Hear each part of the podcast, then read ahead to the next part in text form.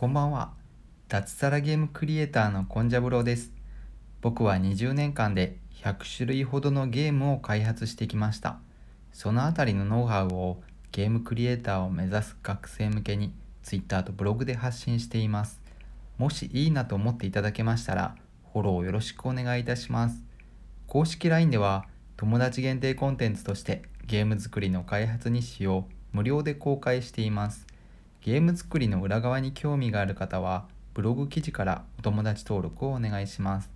さて、今日もブログを更新しました。テーマは日記から見える未来です。日記を何のために書くかと聞かれたら人によって様々な答えが返ってくると思います。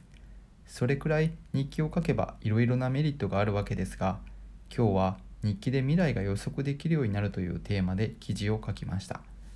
日記にその日の体調を記録するようにすると自分の体調が良い日や体調が優れない日が見えるようになってきます。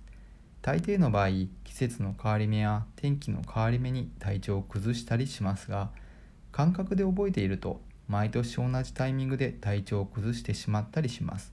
そういう場合は軽く1年前の日記を振り返るようにしましょう。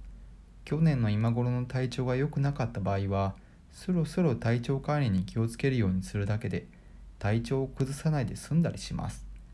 僕もひどく長い間頭痛に悩まされていましたが日記を見直したことをきっかけに頭痛を治すことができました。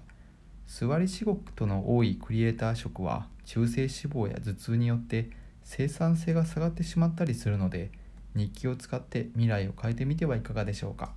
以上差し当たり今思うことでした。私、コンジャブローはブログにて平日毎日4センチから6センチの記事を書いています。ツイッターや公式 LINE もよろしくお願いします。何か挑戦したいなと思っている方はお気軽にフォローください。一緒に継続していきましょう。それではまた週末よろしくお願いします。おやすみなさい。